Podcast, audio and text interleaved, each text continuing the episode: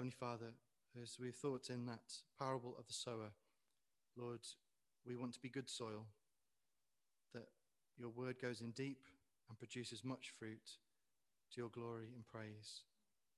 Father, help us to be good listeners. Help us to take heed how we hear, that we might be fruitful and effective in our Christian living.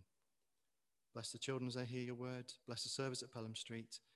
Lord, for those at home listening on a sofa, for those of us here in the building, speak to us, we pray. Join us together by your Spirit in a common experience of listening to you and hearing your word. We pray this in Jesus' name. Amen. Well, as uh, you know, we're going through a series uh, looking at uh, Amos. I wonder, do I have a, a, click? Can I do a click? Or you tell it? Yeah, I'll tell, ask Peter to move me on when. Uh, so uh, different slides. So we've got a series going through Amos, looking at the, the shepherd prophet. He was a shepherd from the south uh, of Israel called Judah. There was a split in the nation. The southern tribes are called Judah, the northern tribes are called Israel.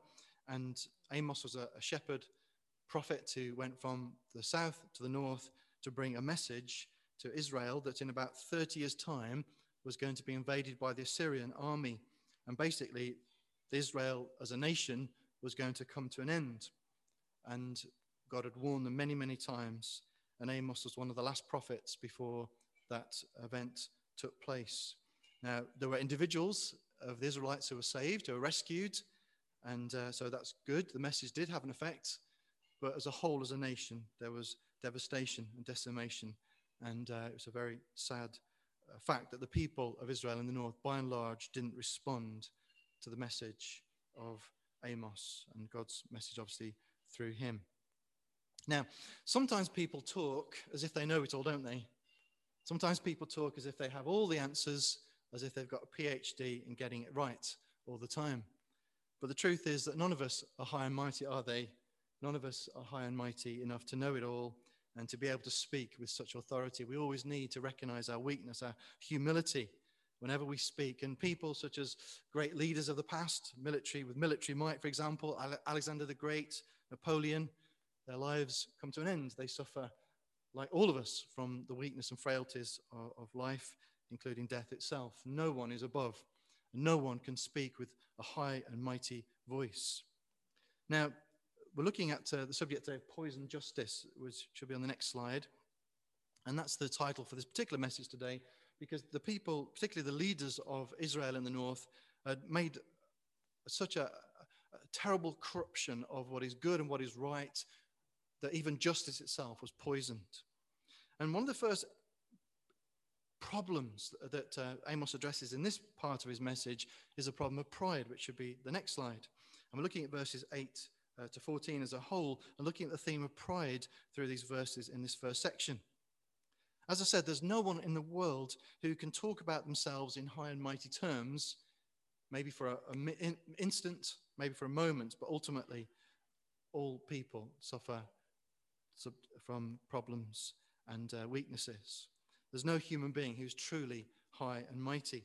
We would rightly think that such a person is a show off, and we would think of someone talking that way, we'd think about the proverb, wouldn't we? Pride comes before a fall.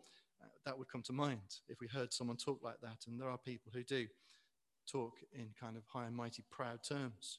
But as we've said, the strongest, most powerful person cannot avoid accidents. The most powerful and the most uh, important person in, in the world and most powerful cannot avoid unseen disasters or the fatal disease.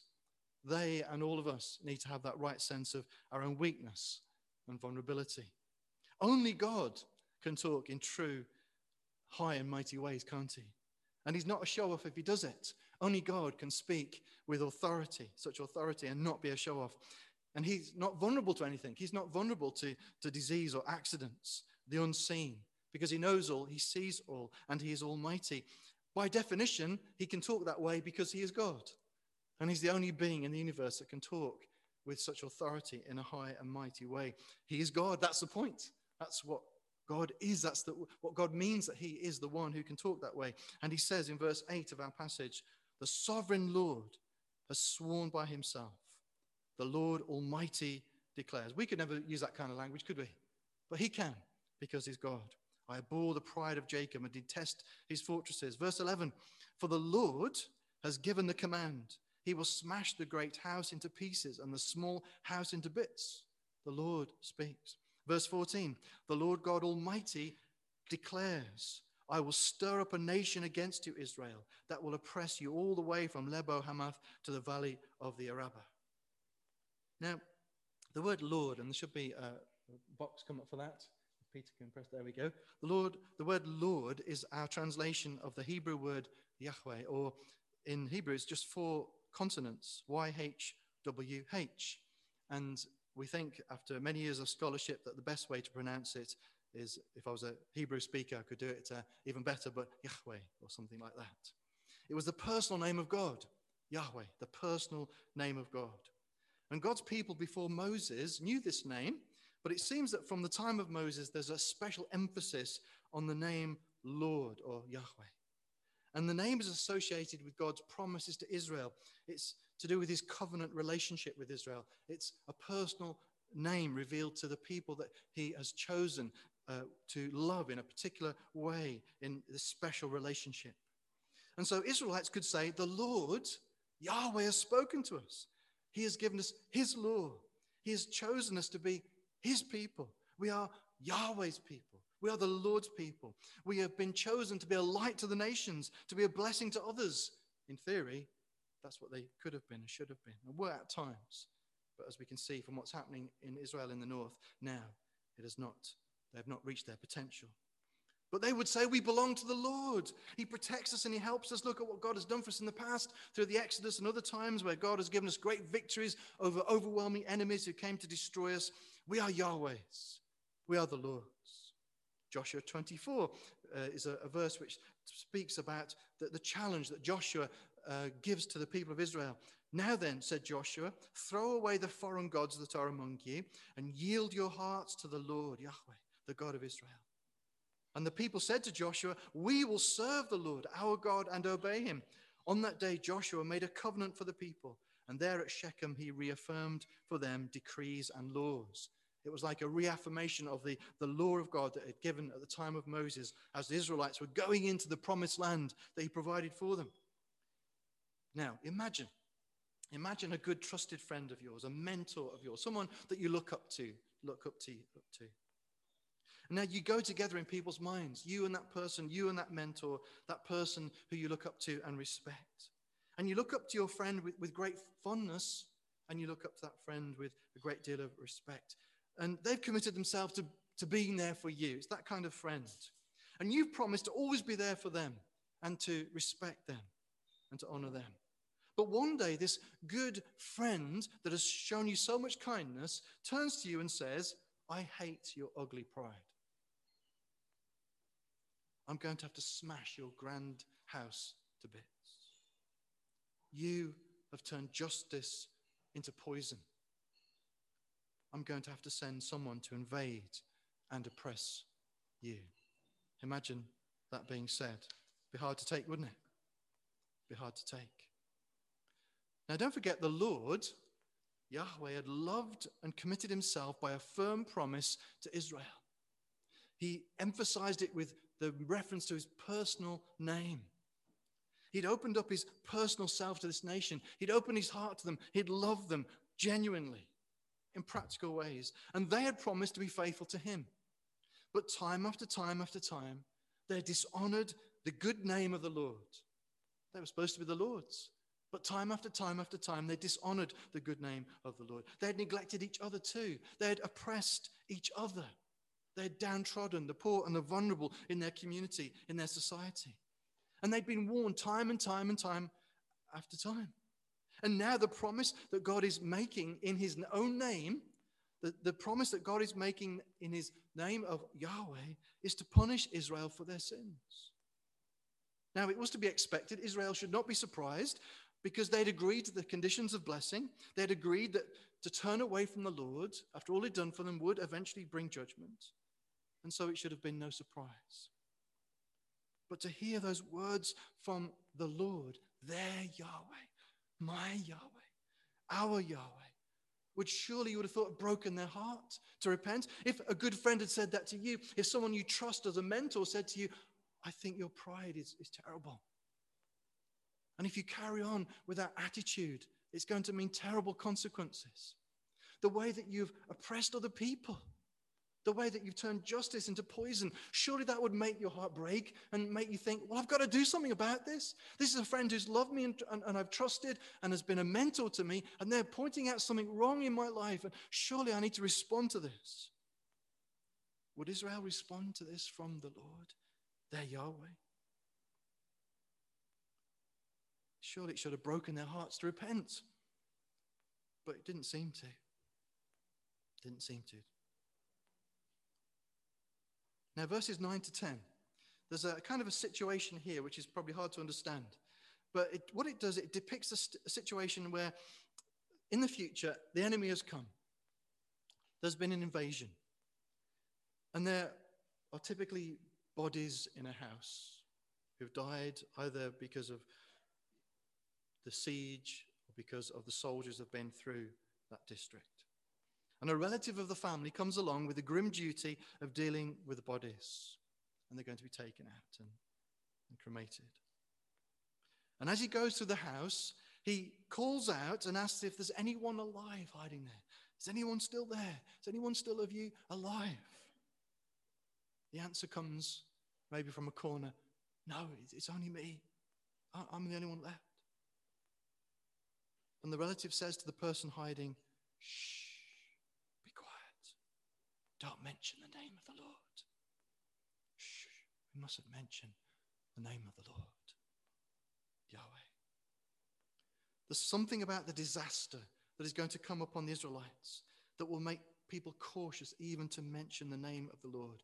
They brought his name into great dishonor. They brought judgment on themselves. And now they're cautious about even mentioning that special name, Yahweh. Now, that actually came true because after this disaster, Jews became reluctant to use, to pronounce the name Yahweh. And that's why we don't have the kind of evidence passed on generation to generation of how that name was pronounced, because they stopped pronouncing it. They stopped using it. They would use an alternative word like Adonai instead of Yahweh, because they were remembered what had happened at this time. Now, this name which was treasured, the name which was called upon for salvation, the name Yahweh which was called upon for rescue, now they're afraid to not to, to even mention the name. Fear and shame. And you know, if we're a Christian and we're not walking with the Lord as we should, if we're a Christian and we're not following, us, following him as we should, sometimes it gets hard to talk about the Lord, doesn't it? It gets hard to talk about Jesus. It gets hard to talk openly about our walk with with Him because that walk is stagnant, going backwards. We're, not, we're involved in something we shouldn't be. And so to, to talk about the name of the Lord, to praise the name of the Lord, to, to share conversation about Jesus gets hard, doesn't it? May we never fall into that. And if we have, let's turn from it. Let's come back to a close walk with the Lord. Not only had as it was going to happen in the future in about 30 years' time. Not only would the Israelites have lost their nation, but they were going to lose their sense of identity. They're going to lose their sense of reason to be. Now, we do know that there was partial restoration of the nation at the time of Nehemiah. Uh, that was about four, 500 years before, uh, before Christ came. But still, much was lost. Still, much was lost, even, even in amongst the, the people that were the Lord's. But there's some good news because this is about, seven, about 700 years before Christ came. So, in about seven centuries, God was going to intervene. What happened was that God lived amongst us in about 700 years from Amos. God taught us. We thought about the parable of the sower. God amongst us, teaching us. That same God who came to live amongst us died to save us. That same God living amongst us rose again after his death in power and glory, and he's able to save us. And now God has given us a fresh take on the name Yahweh. He's given us a fresh take on that name. He's given the name for all peoples now, not just for the Israelites, not just for Jews, but for Jews and Gentiles. And it means Yahweh, Savior. Yahweh saves. The Apostle Peter refers to it in Acts 4, verse 12. Salvation is found in no one else, for there is no other name under heaven given to mankind by which we must be saved. John 20, verse 30. Jesus performed many other signs in the presence of his disciples, John writes, the Apostle John, which are not recorded in this book, but these are written that you may believe that Jesus is the Messiah, the Son of God, and that by believing you may have life in his name. So now we have a name. We have a, if you like, a, a, a glorious twist on the name Yahweh because we have Jesus. Yahweh saves, the Lord saves. That's what Jesus means. And so now, the name that was lost to those people of Israel, that name that was became a, a word to be hushed about. That name is a name that we can embrace and hold on to and proclaim the name of Jesus, the name that we love. Oh, how sweet to trust in Jesus. Oh, how sweet to trust in his name. And the first focus of the Lord's challenge here in this passage is pride, as we mentioned earlier on. And this is what they need to face up to. And maybe this is what we need to face up to before we even become a Christian. Or if we are a Christian and maybe pride is creeping back, trying to get back onto the throne of our hearts. The Israelites were proud of their military defenses. The capital city of Israel was Samaria, and that was on a hill, and it was well defended, easily, relatively easy to defend. Verse 8 says, The sovereign Lord has sworn by himself, the Lord God Almighty declares, I abhor the pride of Jacob and detest his fortresses. I will deliver up the city and everything in it. You think you're invulnerable, but you are vulnerable. As well as being proud about their defenses, their physical defenses, military defenses, the people were proud about their grand houses. Verse 11 there's something going to happen to the grand houses. For the Lord has given the command, and he will smash the great house into pieces and the small house into bits. The things that you're proud about, the things that you're hiding behind, the things that you uh, are so important to you, they're going to come to nothing. Come to me that you might live. As we've come across that message, haven't we, in Amos? Now, the next uh, button to press should bring up the question about pride. What is so bad thank you, about pride. Now, we use the word pride in different ways, don't we? So, for example, it can mean to feel good about something that we admire. For example, we may feel pride about our town or our village, its history, its scenery, that it won the, the, the best kept village in the year 2000 something, whatever it might be. We might feel pride about where we live we may feel proud about the effort our children put into their studies. Oh, bless them. They've tried hard and they, have done well. We, we may be pleased to feel proud about something that we've made. You know, some of you into crafts and making things.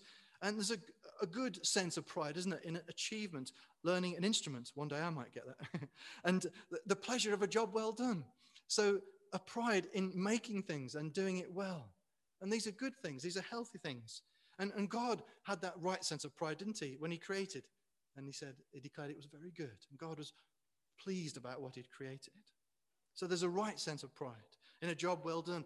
But we can have a sense of pride in, in all those things with a humility uh, ourselves, a humility and a thankfulness to God, recognizing that God is the ultimate source of all that is good, recognizing that we live in his world and that all that we can do, even the good job that we've done, it's ultimately because of him. And so we have that humility and that sense of, uh, of recognition of God's place in all this. But then there's a pride which is sinful, a pride which is ugly, a pride which God abhors, as it says here I abhor the pride of Jacob. There's a pride which is sinful because it is an expression of arrogance. It's a self centeredness. It's a self focused, self exalting attitude. It pretends that we're self reliant. And in practical terms, our attitude and our behavior is that we don't need God. We don't need Him. And pride is more serious than maybe we have thought. It focuses on ourselves. It focuses on other human beings, maybe, and their achievements. It puts people on posters in our rooms, uh, people that we admire, whether it's sports or, or music or whatever it might be, and we exalt them and their achievements, which in itself isn't wrong. But sinful pride exalts other people and ourselves and ignores God. And that's sinful, the sinful element. What it does, it puts God, at least, even if we don't totally ignore him, it puts God in a box and not on the throne where he should be. So God's in the Sunday box, God's in that box, that part of my life. Uh, I might have thought of him at some point, but the rest of my life, I'm in charge. I get on with it. It's me and my people that are in charge. God is not on the throne where he should be. And the prime example, if you like, the, the first example of this is back in the Garden of Eden. Adam and Eve were created and put in a, a place where they had everything they needed. They had everything they needed for happiness with each other. They had everything they needed for food and well being. And most of all, they had everything they needed for a happy relationship with their Creator, with God. But what did they do?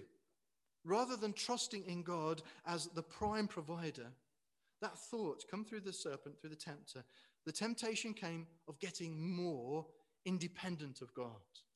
We can put God in a box. God has provided all these things. Yeah, but the tempter said, You can have more without God. You can even be like God if you eat that fruit he told you not to.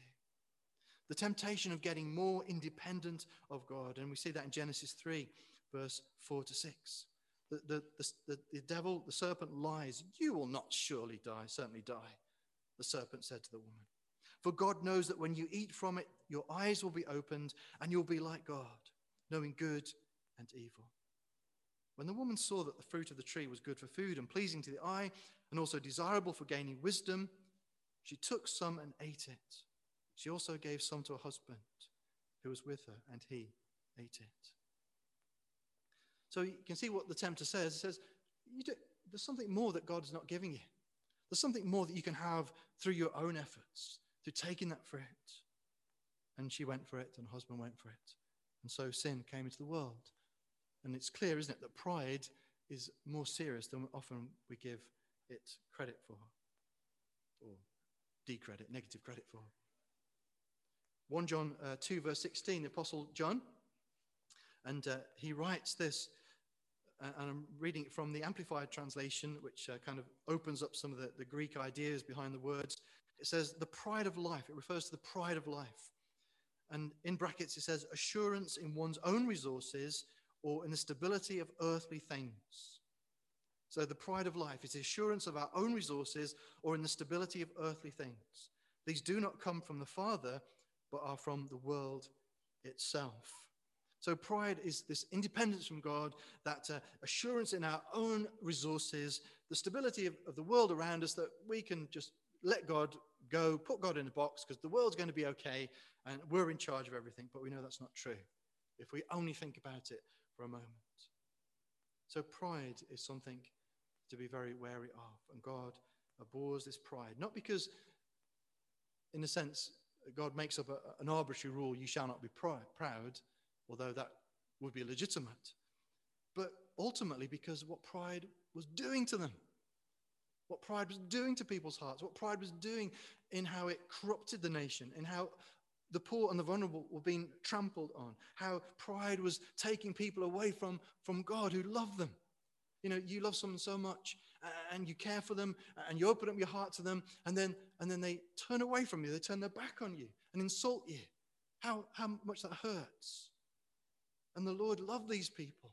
And pride was actually damaging their relationship, it was, it was damaging their society, it was damaging their community, and ultimately their relationship with Him. So the next section, and shorter section, is about justice poisoned. Justice poisoned. And we're now looking at verses 12 to 13. Now, some things just don't go together, do they? Some things just don't go together. So, for example, if you were to say a horse and a fridge doesn't go together, does it? But if you were to say horse and cart, well, we know those two go together. Horse and fridge, it's incongruous. It doesn't seem to, to fit, does it? It doesn't go together. And uh, the next uh, button to press reveals incongruous combinations. we see in verse 12 incongruous combinations.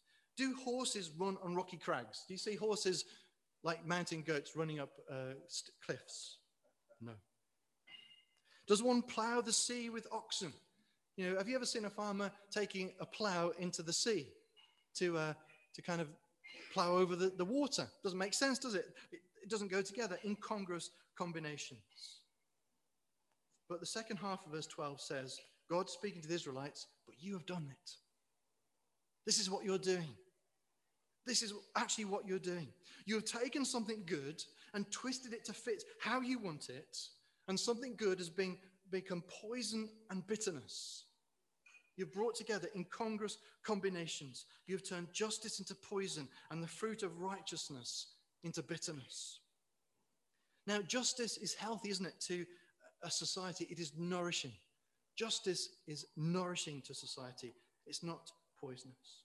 Righteousness is sweet, it's admirable, it's ennobling a community, it's not bitter. When justice and unrighteousness, uh, sorry, injustice and unrighteousness rule in any society, it is an ugly society, it is, it is an unhealthy society. It is a society where the poor get trodden on. It is a society where corruption can, can fester and grow. And human pride amongst the Israelites has done the incongruous. It has turned health and sweetness into poison and to bitterness. Pride, self interest has twisted good things and made them bad. And, and, this, of course, went along with the, the boastful arrogance, verse 13. You who rejoice in the conquest of Lo Debar and say, Did we not take Karnaim by our own strength? You can see how pride goes together with all this.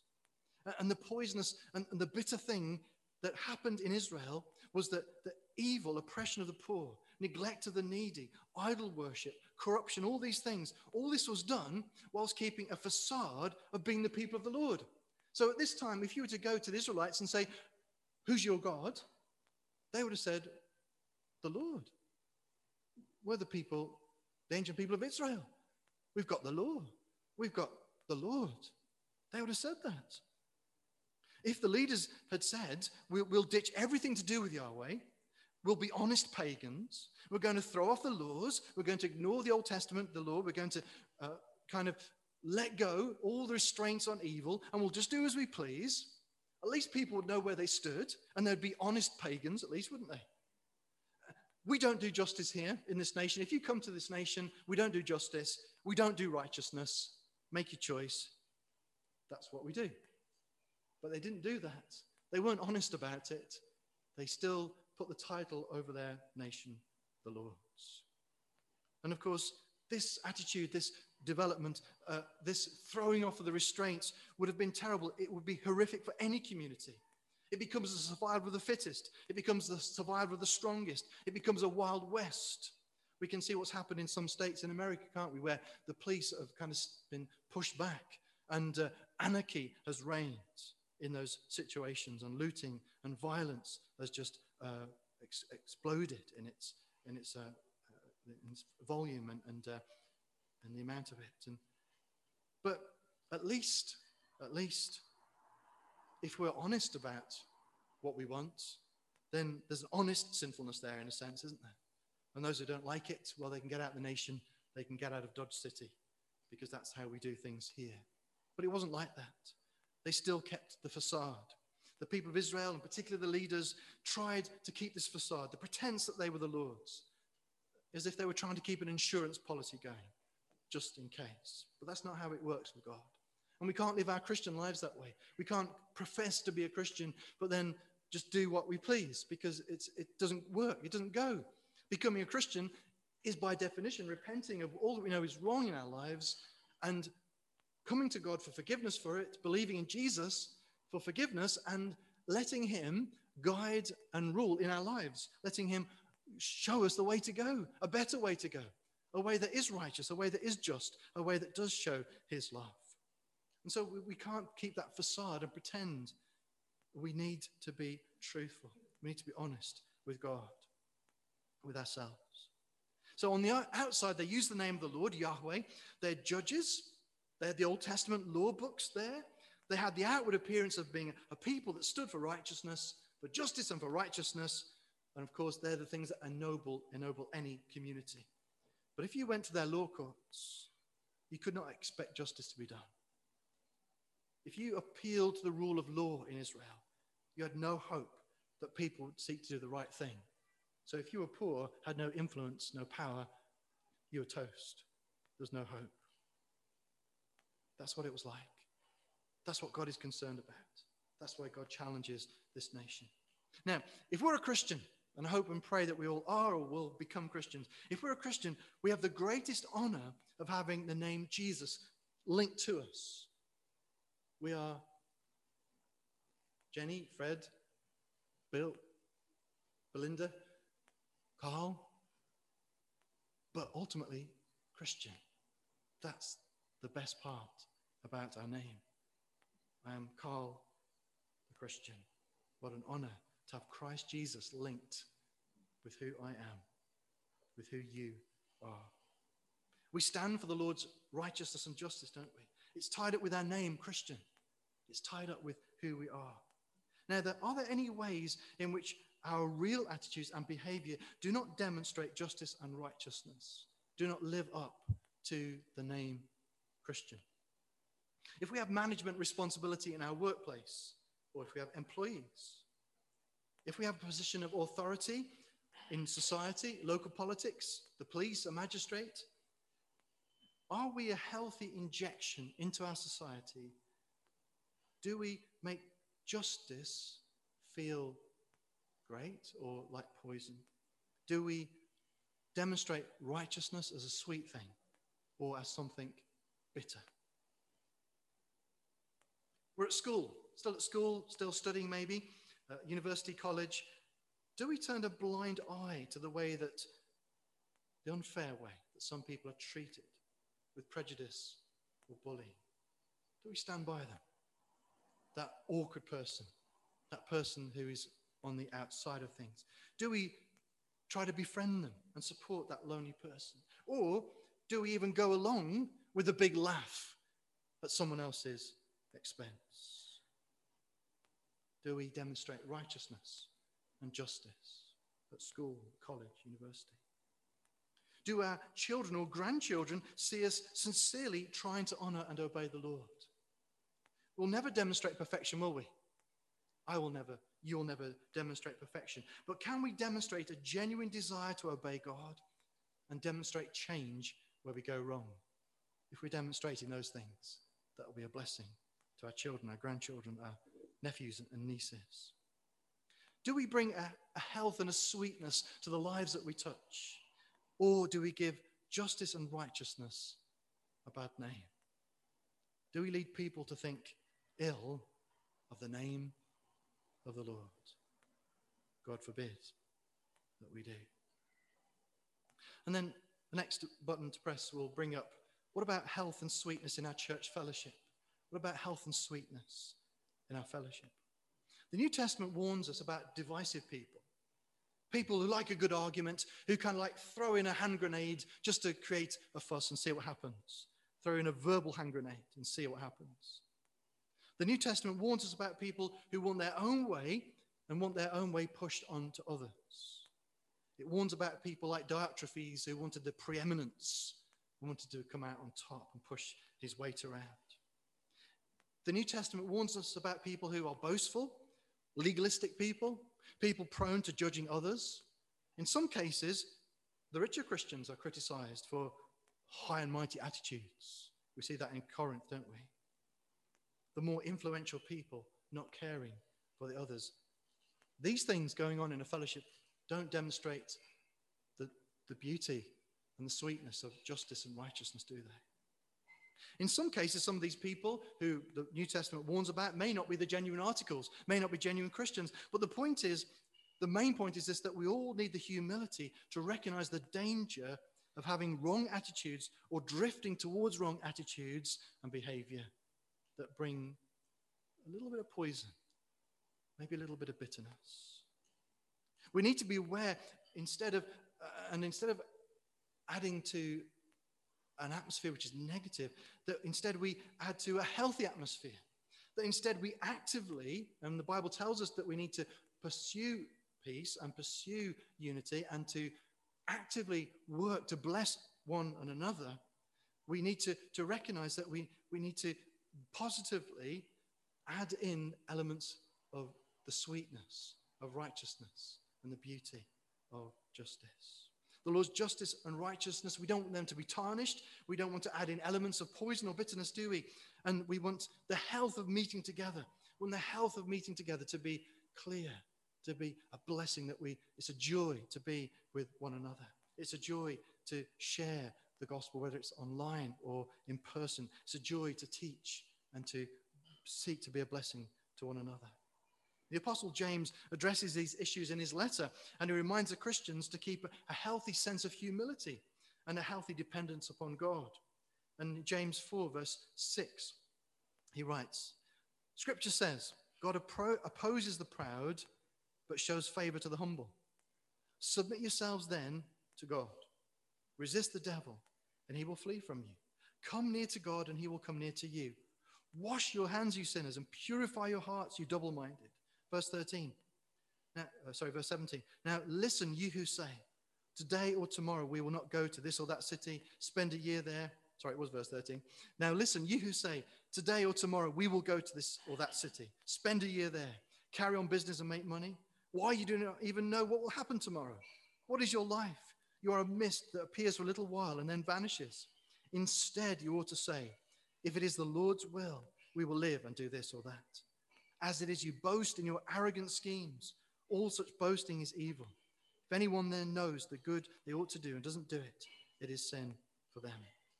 So there's this need to, of humility, this need to avoid pride, this need to recognize that it is if the Lord's will. And there's this humility and this dependence upon God that not only will obviously be a personal blessing to our relationship with God because we're leaning upon Him, but will also continue to spread that, that beauty of righteousness and justice amongst God's people, amongst each other. So then we sum up, and there should be the, the last slide and a few, few headings here as we sum up. We've seen that we need to beware of pride. Pride is an insidious sin and it can creep in. And the antidote to that is to recognize that this is God's world, that we're saved by grace, that we're kept by grace, and that we, our, we need to have a prayerful, dependent life upon God, trusting in the name of Jesus. Beware of pride. We need, secondly, to, to live up to, to Christian values of righteousness and justice.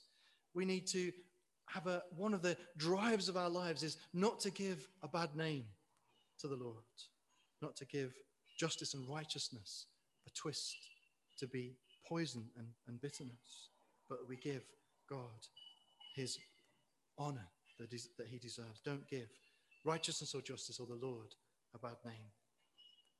And then we also need to remember that, that God's greatest demonstration of righteousness and justice was actually at the cross. And this brings in the, the kind of an amazing element, dimension to the thought of righteousness and justice. You see, any arrogance, any boasting or superiority in us is surely cut down in view of God's love. Is surely cut down when we see what God did for us at the cross. Because what happened at the cross was this that God made a way for justice to be done and righteousness to be upheld, so that sinners like you and I can be forgiven.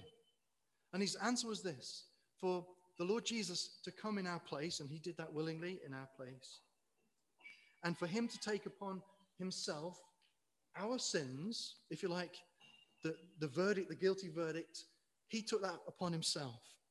And so what happened was that when Jesus died on the cross, when he was when he suffered on that cross, when he was punished, God's righteousness was done, God's justice was done in a way that means that you and I can ask for forgiveness and be forgiven, not on the basis that it was kind of swept under the carpet, but that the punishment has been paid clearly, finally, forever. So God doesn't forgive by ignoring or sweeping things under the carpet.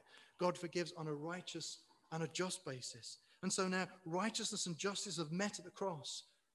God's love and his righteousness have, have, and peace have, have come together there at the cross. And so our stand for justice and righteousness is about, of course, good works and influence in our community. It should be.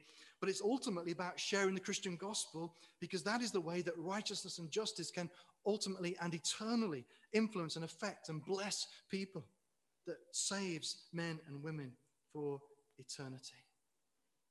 And then, of course, let's remember lastly the honor of having the name Jesus associated with us, that we are called Christians, that Jesus, Savior, is our, the name that we love. Yahweh Savior is the name that we love, Jesus. And so, therefore, let's demonstrate to the world, let's demonstrate to each other the sweetness and health that name. Let's pray. Father, we bring before you any pride that we're battling with at the moment, self reliance. Lord, we bring before you the sin of putting you in a box and living the rest of our lives how we want. Lord, we are sorry for how we have not always honored your name. Lord, we're sorry, Father, for how that people around us might give, uh, have got an impression of righteousness and justice as something not as sweet or beautiful as it is because of the way that we've behaved, the way that we've let you down. Lord, forgive us for how we've not represented you well, even though we've claimed to be yours.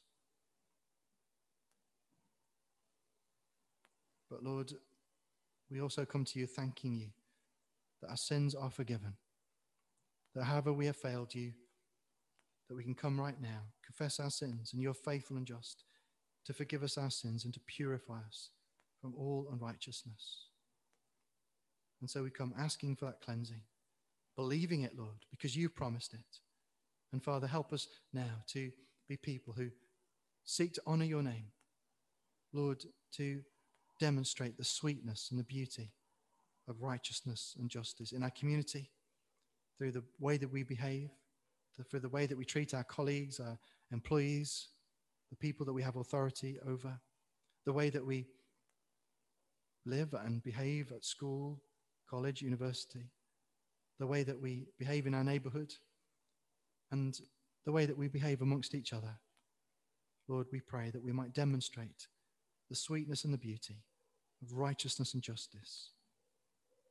So please help us to put these things into action. In Jesus' name, amen.